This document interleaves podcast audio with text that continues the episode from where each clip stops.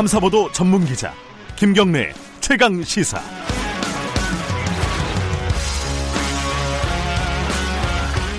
김경래 최강 시사 2부 시작하겠습니다. 2부 첫 코너는요. 더불어민주당 서영교 원내 수석 부대표 연결할 건데요. 지금 예산안 처리 후폭풍이 불고 있죠. 야 3당 뭐 단식 농성, 뭐 연자 농성 지금 진행하고 있고요. 아, 여기에 선거제 개편 얘기가 지금 끼어 있습니다. 이 부분에 대해서 불만들이 굉장히 많아요. 어제 정의당 이정미 대표 인터뷰했었는데요. 단식하고 있는 오늘은 여당 입장 들어보겠습니다. 서영교 의원님 안녕하세요. 예, 안녕하세요. 서영교입니다. 아, 지금 네. 예산안은 처리가 됐는데 그 뒤에 후폭풍이 예. 만만치가 않습니다. 그죠? 네. 지금 네. 어, 야 3당 어, 예. 자유한국당 빼고요. 야 3당이 예. 어, 기득권 야합이다. 더, 뭐, 더불어 예. 한국당이다. 적폐 연대다. 어, 이 단어도 많네요. 네. 그리고 협치도 종료하겠다. 뭐 이런 얘기 나오고 있으면 예. 지금 여당 입장에서는 어떻게 받아들이고 계십니까? 과한 표현입니다. 과하다. 예. 너무나 과한 표현이고요. 네. 예산안과 선거제도가 연계될 수 없는 내용이 있지 않습니까? 예산안 관련해서는 네. 야 3당 측에서도 예산안 통과를 위해서 어, 본회의에 들어오려고 하니까 시간을 좀 늦춰줄 수 있느냐라고 계속 타진했고요. 네. 예산안을 통과시키기 직전까지 계속 합의, 협의 과정을 거쳤습니다. 네. 그래서 저희는 야 3당에 각자 개인적으로 만나보면 어, 본회의, 예산안 본회의를 어떻게 안 들어올 수가 있냐. 음. 그리고 어떻게 선거제도와 연결할 생각을 할 수가 있느냐. 우리도 야당일 때도 한 번도 예산안만큼은 네. 일정 시간을 지켰다라고 얘기하면 예산안 통과에 들어오고 싶었다라고 이야기들을 하십니다. 네. 그래서 예산안은 사실 합의가 다 되었고요. 예. 마지막에 합의가 잘 되지 않은 건, 어, 어떻든 자기 상황, 각 당들의 상황에 따라서 선거제도 관련한 것이었습니다. 예. 한쪽은 연동형을 확실하게 어, 집어 넣어야 되겠다는 것이었고, 네. 한쪽은 연동형 넣어서는 합의는 못하겠다는 것이었고, 네. 이런 과정 속에서 예산안은 그러면 국민의 세금을 다시 국민에게 돌려드리는 가장 국민의 민생과 밀접한 것인데 이것을 볼모로 어, 진보적이고 개혁적이라고 하는 어, 정의당과 같은 야당이 어, 이것을 어, 야합이다라고 얘기한다면 선거제도를 목표로 한 어, 예산안 볼모였다 이렇게도 이야기할 수 있는 거죠. 예산안부터 잠깐 얘기하면요. 예. 어, 지금 선거제도 얘기가 지금 뭐더 현안이긴 한데 예산안을 예. 지금 의원님께서 말씀을 하셔가지고 예, 막상 처리된 예산안을 보니까 어, 예. 기존에 이제 정부안보다 예를 들어 SOC 예산 이런 것들이 예. 많이 늘었어요. 그리고 뭐 복지 예산 네네. 같은 게 많이 깎였고요. 네. 이거는 어 이게 자유한국당하고 너무 그 뭐랄까요 이 거래를 한 거 아니냐라는 목소리가 예. 있습니다. 어떻게 보세요? 예산안 관련해서는 바른미래당에서는 이해운 의원이 들어오셨고요. 네, 예, 그 바른미래당에 두 명의 의원이 들어와서 이해운 의원이 마지막 개수 조정 소위까지 함께했습니다. 네네, 그리고 어, 장병환 의원 등 평화 민주당에서도 의원들이 들어오셔서 마지막 개수 조정까지 했고요. 네, 저는 마지막 예산안 합의하는 곳까지 그분들이 있었기 때문에 같이 했었다라고 판단을 하고요. 예, 그런데 이제 지금 어, 마지막에서 SOC 예산이 좀 늘었다 이렇게 보고 계시는 것 같은데요. 네, 복지 예산을 말씀드리면 작년 복지 예산보다 이번 복지 예산이 사실은 정부안이 17.6조가 증액돼서 온 거였습니다. 예, 작년 복지 예산보다 작년 복지 예산이 144.6조였으면 이번엔 162.6조로 17.6조 원이 증액돼서 왔고요. 이 상태대로 정부안이 그대로 갔으면 좋겠지만 그래도 또 자유한국당이든 이거는 자유한국당만이 아니라 다른 당도 마찬가지고 감액 과정을 해 나간 것입니다. 예, 예. 증액은 지도부가 좀 간사들과 협의해서 갔다고 한다면 감액은 각 당들이 같이 논의한 아, 사안이고요. 그러니까, 예, 각 당이 이제 같이 논의한 부분은 저도 이해를 하는데요. 그래도 예. 이제 책임 있는 여당이니까 여쭤보는 건데 예. 예를 들어 뭐 기초 생활보장 수급 노인에게 월 10만 원 예. 추가 지원하겠다. 뭐 이런 부분들이 다 이제 좀 깎이지 않았습니까? 그죠? 깎였습니다. 예. 깎이지 말았어야 될 부분이 깎였습니다. 그러니까 그거는 여당에서는 어떻게 생각하세요? 여당이 지키려고 최대한 애를 쓴 거죠. 아, 최대한 애를 썼는데 못 그럼요. 지켰다. 예. 여당이 최대한 애를 쓰고 그런데 이 부분에 대해서는 법적인 근거가 예. 아, 기초 어르신 기초 연금 같은 경우에도 어, 이번에 조금 인상하게 되었습니다 안을 그러면 기초 연금 관련한 법안을 저희가 법적 마련을 예. 했는데요. 이 부분은 어, 저도 자세하게 그 기- 개수 조정서에 들어가 있지 않다 보니까 예, 예. 법안이 미흡했다고 합니다. 그래서 바로 법안을 만들어서 통과시켜서 어, 내년 어, 음. 중반부터는 드릴 수 있게 어, 이 예산이 올해 통과가 못 됐으면 내년 중간 과정 속에서 법안을 통과시켜서 드릴 수 있게 재원은 마련해 두었다라고 근데 말씀드릴 수 예, 있을 것 이런. 예산을 깎으면서 예 를 들어 뭐 예. 이제 실세 의원들 이른바 예, 실세 의원들의 지역구 예산을 많이 챙겨갔다 이런 보도가 굉장히 많이 나왔어요 어제 네네네. 이 부분도 여당이 일정 정도 좀 책임을 느껴야 되는 거 아닙니까? 아, 지역구의 실세 예산, 실세들에게 SOC 예산이 많이 갔다라고 하는 것은 한 번 더 저희도 살펴봐야 하는데요. 예, 우선 이 지역구 한 명 개인에게 가는 예산이라기보다는 예, 아, SOC 예산 같은 경우에 실제로 다른 예산이 많이 늘었으면 SOC는 저희가 작년 대비 0.5조 원 정도 SOC 예산을 줄여서 가지고 왔습니다. 예, 그리고 도로나 아니면 다리 놓는 예산을 사실은 많이 줄이고 생활 SOC 예산을 늘렸어도 작년보다 0.5조 원 정도 음. 줄여서 갖고 온 것이기 때문에 그것을 사실 1.5조 원 정도 늘렸다라고 하는 것은 지역의 어떻든 그 도로 그다음에 예. SOC 현장의 건설 이런 부분들이 좀 같이 작용할 수 있었다 이렇게 좀 봐주셔도 될 것 같습니다. 예, 뭐 여당 네. 의원님들도 이 지금 이 명단에 있어요, 그죠? 예, 실세 예. 의원이라는 분들 그 예산을 많이 가져간 이거 자세히 예. 당에서 한번 따져 보셔야 될 일인 것 같고요. 그 예, 예, 예산 관련해서 하나만 더 여쭤보면 세, 그 네. 국회의원 연봉 세비 세비 예. 셀프 인상한 거 이거 예. 좀 너무한 거 아니냐 이런 여론이 많습니다. 이거 어떻게 보세요? 아, 국회의원 세비 관련해서는 네, 2012년부터 2017년까지 동결되었었고요. 그렇죠. 작년에 인상이 됐는데 그게 공무원들의 물가 인상에 연동하는 어, 어, 인상분이었다고 합니다. 네, 사실은 이 세비 관련해서는 정의당에서 문제 제기를 하는데요. 정의당 의원들도 운영위원회도 있고 예결위에도 있었습니다. 예, 사실은 이 세비가 이렇게 인상되는지 제대로 체크를 못했던 부분이 없지 않아 있습니다. 그동안 인상이 안 음. 됐으면서. 그래서 그쪽에서도 다 제기하면 아, 이게 그 테이블 위로 올라오게 됩니다. 감액 의견으로. 네, 그런데 국회 예산처에서도 국회 전문위원들도 그리고 정의당도 바른미래당도 어디도 이 부분을 사실은 문제로 느끼면서 감액 의견을 내지 못해서 사실은 저희도 살폈어야 되는데 살펴보지 못했고 아, 이 내용 관련해서 2천만 원 인상이다 이런 내용은 허위 사실이라서 어, 그 기사를 쓴 쪽도 그렇고 알겠습니다. 이걸 가지고 한 번 더 이야기한 정의당의 이정미 대표도 그렇고 아마 예. 이 내용은 잘못됐다는 건 알고 계실 그 것이라고 많이 보고 나온 있습니다. 얘기니까 뭐 이 얘기는 여기까지 예. 하는데요. 그각 예. 당에서 반납한다, 기부한다 여러 가지 얘기 있는데 더불어민주당은 뭐 계획이 있으신가요? 저희들은 논의를 해볼 상황입니다. 논의를 해보고요. 네. 알겠습니다. 네. 그 선거제 얘기 좀 들어갈게요. 그 더불어민주당 입장이 뭡니까 지금? 그러면은 연동제에 합의를 하겠다는 건가요? 어떻습니까? 어, 정치개혁 특위에서 선거제도를 논의한 지 얼마 되지 않았습니다. 이제 정치개혁 특위에서 논의를 해 나가야 하는데요. 예. 정치개혁 특위에서 논의를 얼마 하지 않다가 예산안이 어, 중요하게 통과되어야 되다 보니까 예산안에 이 선거제도를 연계시켜서 논의를 하게 된 거죠. 예. 저희들은 선거제도와 예산안을 연계시키는 건 있을 수 없다. 처음부터 말씀을 드렸었고요. 네. 그리고 저희 당에서는 아, 당연히 국회의원 의석수와 그다음에 민의와 여러 가지를 대변해 나가는 선거제도가 돼야 된다 이렇게 보고요.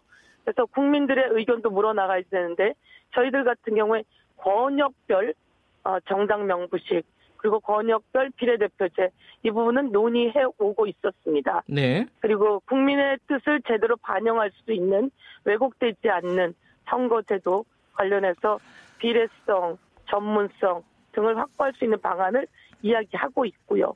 그런데 지금 말씀처럼 연동형 비례대표제 받겠다는 거냐 안 받겠다는 거냐 예. 이렇게 말씀하신다면 네. 이논 충분히 테이블 위에 올려놓고 논의할 수 있다는 거고 아. 받겠다 안 받겠다는 거로 한마디로 얘기할 수 있다면 여지껏까지 왜 선거 제도 논의가 그렇게 되왔겠습니까? 아니 근데 지금 지금 말씀하시는 예. 게 이제 구체적으로 연동형을 어떠, 어떻게 가고 정수를 어떻게 갈지 이런 것들은 어, 추후에 예. 논의를 하더라도 어, 예. 총론 차원에서 연동형이냐 아니면은 지금 지금과 같이 이제 병립형이냐 뭐 이런 부분에 대해서 입장을 내고 어 입장이 비슷하면은 합의하고 총론은 합의하고 그 다음에 강론으로 들어가자 이게 야 3당의 입장인 것 같은데 이 예. 총론 차원에서도 이게 합의가 안 되는 건가요 지금? 총론 차원에서 비례성을 강화하고 예. 연동형도 테이블에 올려놓고 연동형도 권역별로 나눠서도 그렇고 예. 상황에 맞춰서 충분히 함께 논의할 수 있다라고 음. 해놓은 것이니 이건 총론에서 같이 논의할 수 있는 거지요. 아. 그런데 요거 하나만 답이에요. 요것만 가지고 오세요. 네. 라고 하니까 그게 너무 구체적으로 들어간 거고요. 저희는 야 3당이 말씀하시는 예. 그 비례성들을 확보해 나가는 부분들에 대해서 기본적으로 동의합니다. 아. 그런데 그게 이 이름이냐 이 이름이냐 아마 야 3당도 연동형 비례대표제를 놓고 강론으로 들어가면 다 다를 것입니다.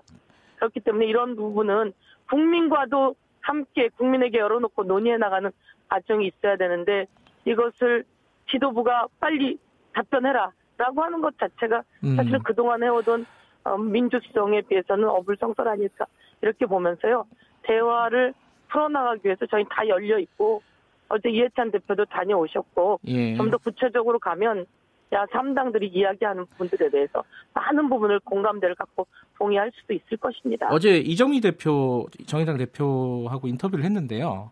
어, 예. 자유한국당보다 민주당이 더 밉대요. 예, 그게 이제 이유가 예전에 거의 구체적으로 특히 문재인 예. 대통령 같은 경우는 독일식 권역별 정당 명부 비례대표제라고 못 박아서 얘기를 네. 했었거든요. 네, 이런 네. 부분들이 전사가 있는데 이제 와서 다시 논의를 해보자 테이블에 올려놓기만 해보자라고 하면은 이게 지금 너무 논의를 뒤로 후퇴시키는 거 아니냐 이렇게 볼 수 있단 말이죠. 그 정의당 이정미 대표 입장에서는요.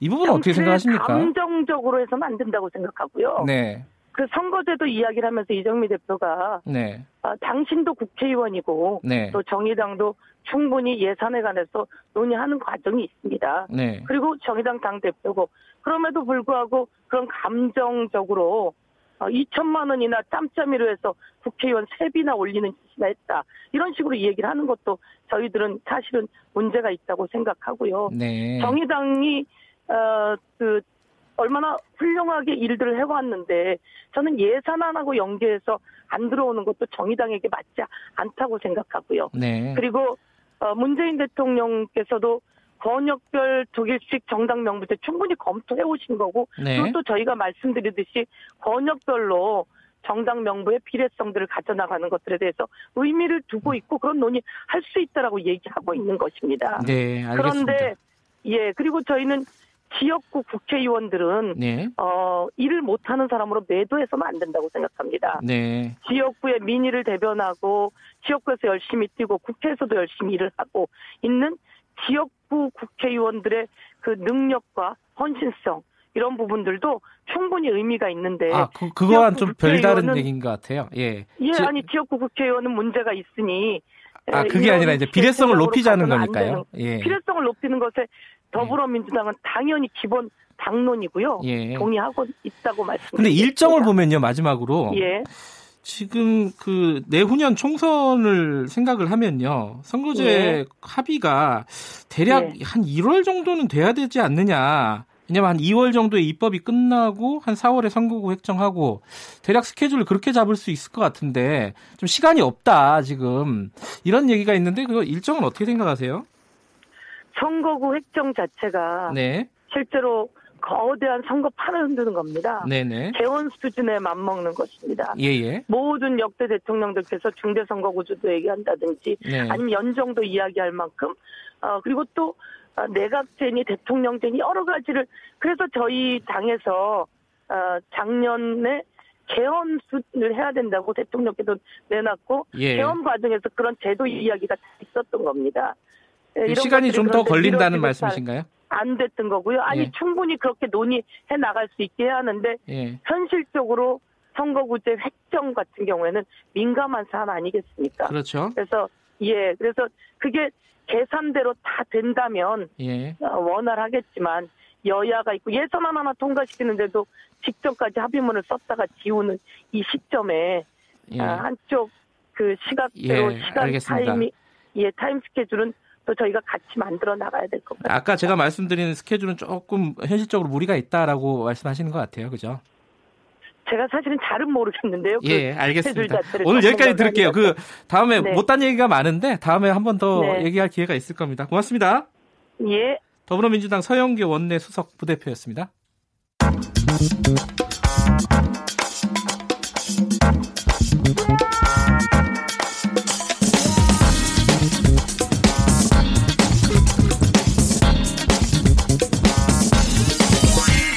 뉴스의 재발견. 뉴스 속 숨어 있는 이면을 뒤집어보고 되짚어보는 아, 이 맨날 똑같은 거 하니까 힘드네 이거 뉴스의 재발견 시간입니다. KBS 탐사보 아니 탐사보도가 아니죠. 저널리즘 저널리즘 J에 톡. 있는 예. 최경영 기자 안녕하세요. 안녕하십니까? 어, 뒤에서 제가 항상 시간이 없어가지고 못하는데 이건 먼저 청취자 여러분들 이게 인터넷에서 검색하면 따로 기사 쓰시죠? 똑같은 내용을? 예, 한국 언론 오도독 예, 그거 쓰시고. 그리고 팟캐스트로 들으시면은 이게 다시 들으실 수 있습니다. 많이 들어주시고요. 전, 전 재밌어서 홍보하는 거예요. 예, 예, 오늘은 어떤 얘기죠? 이번에는 좀 시리즈로 좀 이야기를 해보려고 하는데요. 네. 지금 최근 좀 불안하지 않으세요? 이제 대본에는 왜냐고 제가 물어야 되는데 뭐가 불안하다는 거예요? 이게 경제적으로 굉장히 불안하다고 생각하시는 분들이 굉장히 아. 요새 많아요. 많죠. 예. 망할 것 같다고. 지표도 별로 안 좋고. 예, 예. 장, 제 장모님도 그렇게 말씀을 하시고, 예. 예, 아는 분들은 다 이렇게 굉장히 걱정을 많이 하십니다. 네. 예. 근데요?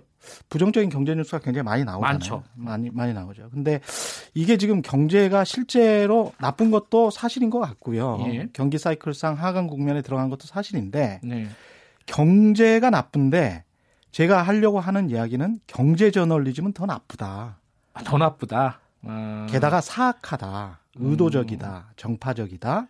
그러면 경제에 더 안 좋은 영향을 미친다. 이런 이야기를 앞으로 차근차근 이게 좀 어려운 이야기라서 심리학도 예. 들어가고 경제 저널리즘도 들어가고 이래서 어, 차근차근 한번 이야기를 해보려고 합니다. 앞으로 예, 쭉 그- 이야기를 하- 해드릴게요. 한 서너 시간 얘기해야 될 것 같은데. 예. 어쨌든 아, 저는 언론은 약간 그런 속성이 좋은 건 아니지만은 예. 위기를 부풀리는 속성이 약간 있다. 그렇죠. 그렇게는 생각을 하는데 그렇죠. 우리 언론 같은 경우는 좀 심각하다. 뭐 한국 언론은 심각하죠. 그게 논문으로도 다 비교가 됐고요. 다른 예. 나라에 비, 비해서 경제 보도에 관해서 굉장히 좀 부정적으로 쓰는 것은 정권의 에, 유불리를 떠나서 일반적인 현상입니다. 한국 예. 그 언론이 굉장히 좀 부정적으로 쓰는 경향이 다른 나라 언론보다 굉장히 강하다. 예. 이거는 언론 그 저널에도 나와 있는 내용인데 예. 이게 정파성이랑 결합하면 굉장히 심각한 문제를 일으키죠. 음. 예, 그래서 경제 절반이 이제 심리라고 하잖아요. 예. 그런데 이런 그 언론이 대중 심리에 영향을 미치고 대중 심리가 다시 경제에 영향을 미치는 이 음. 악순환이 있는 것이거든요. 예. 이게 근데 언뜻 보기에는 논리적으로 맞는 것 같은데 이게 예. 뭐 어떤 이런 걸 입증하는 데이터라든가 뭐 이런 게 그렇죠. 있나요? 이게 일단 예. 우리가 경제를 어떻게 생각하는지 예. 여기에서부터 좀 지- 주목을 해봐야 될 것 같은데 네. 지난 10월에 미국 퓨 리서치 센터라는 곳이 있습니다. 네. 독립 비영리 기관이죠. 굉장히 좀 중립적인 단체라고 볼 수 있습니다. 이 데이터 여기에서 나온 데이터를 보면요. 네. 정파에 따라서 미국 경제의 공정함을 보는 시각이 양분되어 있다. 음. 이렇게 돼 있어요. 그러니까 네. 아, 설문조사의 질문이 이런 거였어요. 당신은 미국 경제가 대체로 공정하다고 생각합니까? 라고 했- 했거든요. 예. 그러니까 2014년부터 2018년까지입니다. 음. 쭉 이렇게 이, 이분들이 설문조사를 해왔는데 2018년 조사를 보면은 미국민 전체적으로 봤을 때는 한 63%가 미국 경제 시스템이 권력형 이익 집단에 유리하게 돼 있다. 그래서 불공정하다. 이렇게 불공정하다. 예. 예. 그리고 한 33%만 공정하다 이렇게 돼 있거든요. 6대 3이군요. 그렇죠. 그런데 이걸 공화당 또는 공화당 성향의 시민들과 민주당, 민주당 성향의 시민들을 양분해서 보면 음. 공화당 성향의 시민들은 54% 정도가 경제 구조가 불공정하다고 2014년도에 아 답변을 했어요. 어, 평균보다 좀 낮네요. 그렇죠. 불공정하다고 얘기한 근데 사람이. 2018년에는 반대로 57%가 공화당 성향이 음. 경제 시스템이 공정하다. 어. 이게 완전히 바뀌어 버린 거죠. 어허. 2017년에 무슨 일이 있었냐? 트럼프가 집권을 했잖아요. 음. 그러니까 2014년에는 누구가 대통령이었냐? 오바마가 대통령이었거든요. 예. 2017년부터 어, 공화당 성향의 시민들은 경제가 공정하다라고 생각하는 분들이 50%가 넘어가는 딱 그 시점이 된 거예요. 아, 그러니까 공화당 성향 사람들은 그렇죠. 예전에는 절반 이상이 불공정하다고 생각했는데 지금은 그렇죠. 트럼프가 되니까 그렇죠. 절반 이상이 공정하다고 생각이 바뀌었군요. 그렇죠. 음. 그런데 이런 비슷한 내용들이 뉴욕 타임스의 지난 6월 보도에도 이런 게 있습니다. 네. 이게 기사 제목이 경제가 좋은 것 같아요. 그럼 당신은 공화당원일 겁니다. 이게 2018년 6월 보도예요. 이건 서베이 아, 그래요? 몽키 그 자료를 어, 어, 가지고 뉴욕 타임스가 보도를 한 건데요. 네. 이때 보면 67%의 공화 당원들이 1년 전보다 경제 상황이 좋아졌다고 응답했어요. 음. 그냥 경제가 좋았어요. 2018년 6월이면 미국 경제가 상당히 좋은 시기입니다. 근데 민주당원 같은 경우는 17%만이 긍정적으로 대- 대답을 한 거죠. 아, 이게 실제와 그 사람의 심리는 다르다. 달, 다를 수 있습니다. 음. 크게 다를 수가 있습니다. 근데 이, 이 보도에 따르면 오바마 정부 때는 정반대로 나왔다는 거예요. 아, 그래요? 그러니까 민주당원들은 반, 그때는 경제 상황이 굉장히 좋다라고 응답을 했고, 그때도 아하. 경제 상황이 괜찮았습니다, 미국이. 예. 근데 공화당원들은 부정적으로 답한 거죠. 그러니까 어느 정도나 좋냐, 어느 정도나 나쁘냐라고 할 때 최악이다라고 생각하면 대통령이 자신이 지지하는 사람이 아니면 최악이 되는 거예요, 갑자기. 심리가.